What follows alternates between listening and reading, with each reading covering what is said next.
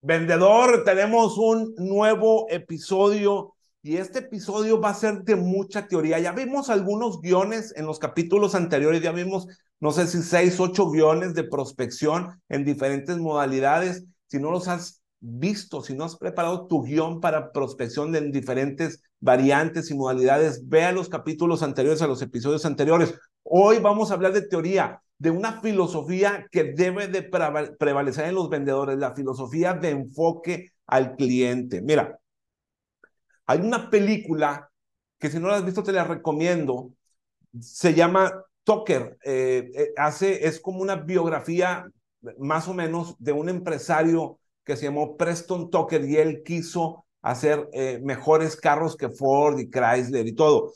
Eh, Se llama Tucker, el hombre y su sueño. La hizo, eh, eh, creo que eh, Francis Ford Coppola y uh, no me acuerdo, hay otro director ahí con él también muy, muy, muy famoso.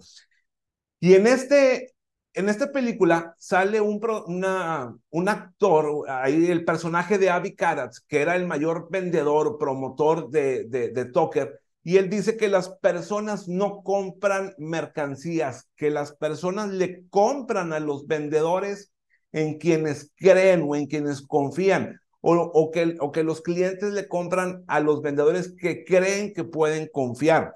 Un estudio de HubSpot reveló que solamente el tres por ciento de los clientes, solamente el tres por ciento de los clientes consideran valiosos a los vendedores. Imagínate, o sea, el noventa y siete por ciento de los clientes creen que nosotros los vendedores no agregamos valor a sus vidas.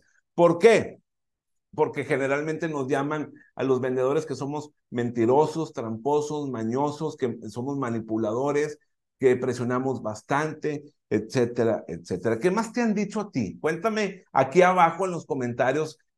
¿Cómo te han llamado? ¿Cómo, cómo crees que te llaman tus clientes? Y esto nos debe de hacer reflexionar, pensar, ¿por qué somos vendedores? ¿Por qué quiero ser un vendedor? ¿Por qué quiero seguir siendo un vendedor? Ponte a pensar cuál es tu propósito en las ventas. O sea, ¿por qué estoy aquí en las ventas? ¿Por qué escogiste esta profesión? ¿Te gusta porque se ganan muy buenas comisiones? ¿Te gusta por la flexibilidad de tiempo? ¿Te gusta porque estás frente a las personas y no tienes que estar en una oficina atado? ¿Por, ¿Por qué? Hazte estas preguntas, porque si tú descubres que te gusta ser el centro de atracción, enfocarte en, en ti mismo, pues la verdad es que no vas a tener una profesión de ventas fructífera. No te aseguro mucho éxito en esta profesión.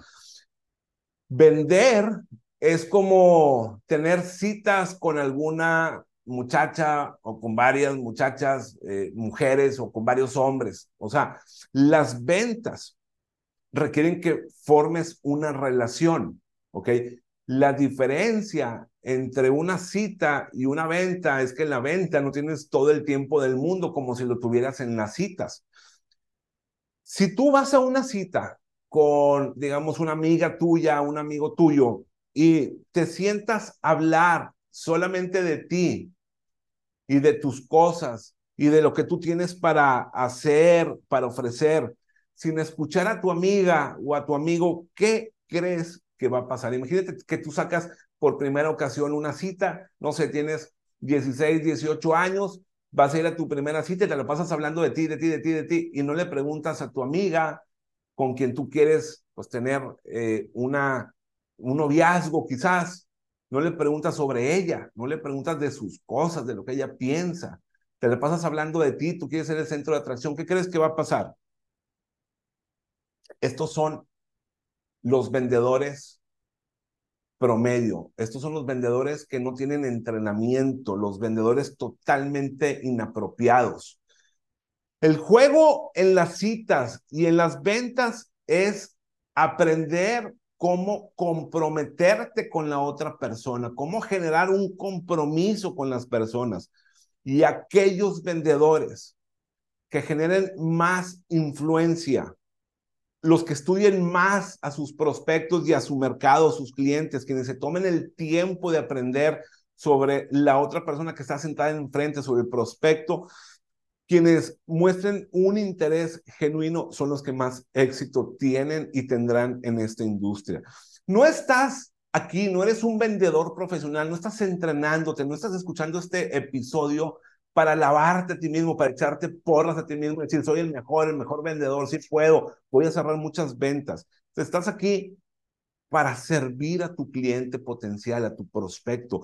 El propósito de los vendedores es ayudar a otras personas a resolver sus problemas. Entonces, lo primero que debes de hacer es preguntarte si tu producto, servicio, tu, si tu compañía, si lo que tú tienes resuelve el problema de tu mercado, de tu prospecto, de tu cliente potencial. Haciendo una analogía a lo que dijo John F. Kennedy hace muchos años, John F. Kennedy dijo, no te preguntes qué puede hacer tu país por ti, pregúntate qué puedes hacer tú por tu país. Haciendo una analogía, no te preguntes qué es lo que tu cliente puede hacer por ti, pregúntate qué puedes hacer tú por tu cliente. Ahora, los tiempos son muy importantes en las ventas. Debes de entender y de tener una visión panorámica completa del timing de los tiempos en las ventas, porque imagínate que tú vas a la primera cita con una chica o un chico y tú le pides de inicio así llegando y le dices, oye, ¿qué onda? ¿Te casas conmigo? ¿Qué? Y tú dices, hey, espérame, si vamos a, o sea, te van a decir, si vamos al cine apenas, o sea, si apenas me estás invitando a, a cenar, nos vamos a conocer, ¿no? Vamos, vamos de paseo, o sea, ¿cómo me dices eso? O sea, la verdad es que yo no estoy pensando casarme, bla, bla, bla, bla. O sea, te van a, a despedir. Si bien te dan las gracias, ¿no? En la primera llamada o en la primera visita, tú quieres venderle a un prospecto. Quieres ganar toda la atención, ser el centro de, de, de atención. Eso no funciona. Esa metodología tradicional de hablar y hablar y hablar ya no funciona. Lo que tú quieres es ceder el control al cliente para que él hable, para que él sea el centro de atención. Por eso, con la metodología tradicional en la que tú estás hable y hable y hable y hable, se genera la resistencia a la venta. ¿Qué es la resistencia a la venta? Entras en ese juego de objeciones, o sea, ay, no, mira, déjame checarlo, es que no tengo dinero, lo voy a consultar con mi esposa, bueno, llámame en dos semanas más, bla, bla, bla. Y en ese juego de, de responder objeciones, gastas tu energía, te la pasas persiguiendo tu prospecto, tratando de cerrar la venta. Y luego decimos, oye, ¿por qué no puedes cerrar? ¿Por qué me batió? ¿Por qué esto? ¿Por qué el otro? Bueno, pues porque tú generaste ese comportamiento, tú diste pie, tú diste cabida a que eso sucediera. Si haces las preguntas correctas, en lugar de hablar de ti, de tu producto, de tu servicio, de tu compañía, te va a suceder que vas a vender tarde que temprano, con las preguntas correctas. Mira, vende, vende, tienes que ir a la primera cita con esta idea en la mente, o, o, o, o hacer la, la primera llamada con esta idea en la mente, fíjate. Para que tú le puedas vender a tu prospecto que se llama Pepe, tienes que saber lo que Pepe quiere comprar, lo que le gusta comprar, lo que desea comprar. Y para saber eso, tienes que ver el mundo desde los ojos de Pepe, desde la perspectiva que tiene Pepe. Para ver el mundo con la, perspe- con la perspectiva de Pepe, necesitas pensar como Pepe piensa. Entonces, grábate esto para que siempre que hagas una llamada o siempre que vayas a una visita, digas, ok, si yo le quiero vender a Pepe, necesito saber lo que Pepe desea comprar.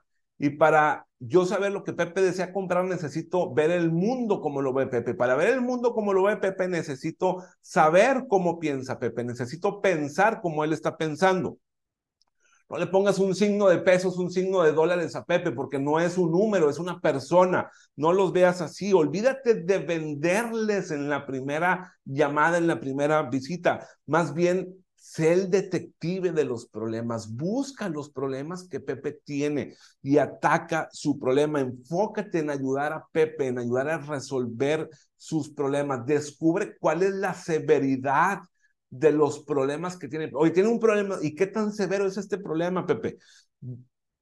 Descubre lo que le impide a Pepe estar en donde quiere estar, o sea, ¿por qué no ha logrado sus sueños? ¿Por qué no ha logrado subir de posición en su organización, de rango en su organización? ¿Por qué no ha logrado ser, pasar de coordinador o de supervisor a gerente? ¿Por qué? ¿O por qué no está logrando lo que él quiere lograr?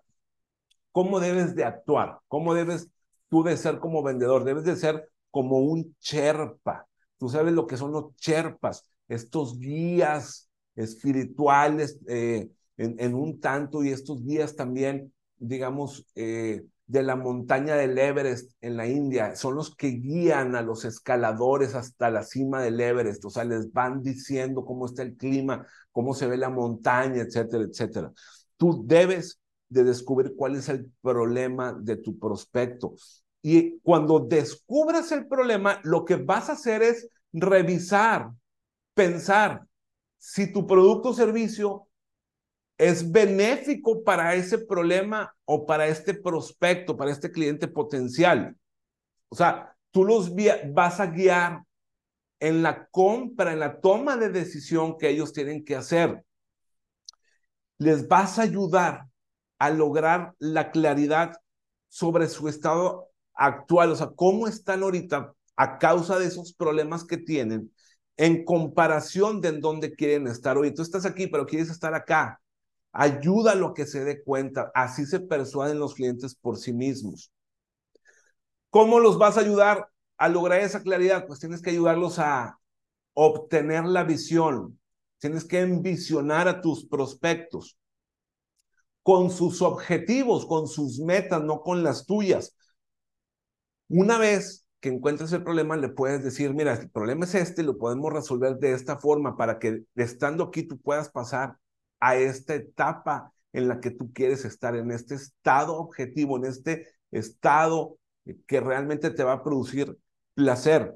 Y el nuevo modelo de ventas te va a ayudar a lograr eso, porque se trata de que en un ochenta y cinco por ciento tú y el prospecto se comprometan mutuamente, se genere un compromiso para que los dos trabajen de la mano, para que él, tu prospecto, quiera trabajar contigo y decirte, hablarte las cosas que le están pasando, que le están sucediendo, cuáles son sus problemas, por qué tiene esos problemas y cómo le afectan sus problemas. De esto se trata el nuevo modelo de las ventas. Y así es como tú sabes si tu oferta le puede servir, le puede ayudar o no. Cuando tú hagas esto, tus servicios van a ser súper valorados. No pueden ponerte objeciones, no pueden decir, no me está ayudando, no me va a servir, la verdad es que no confío en él. Todo lo contrario.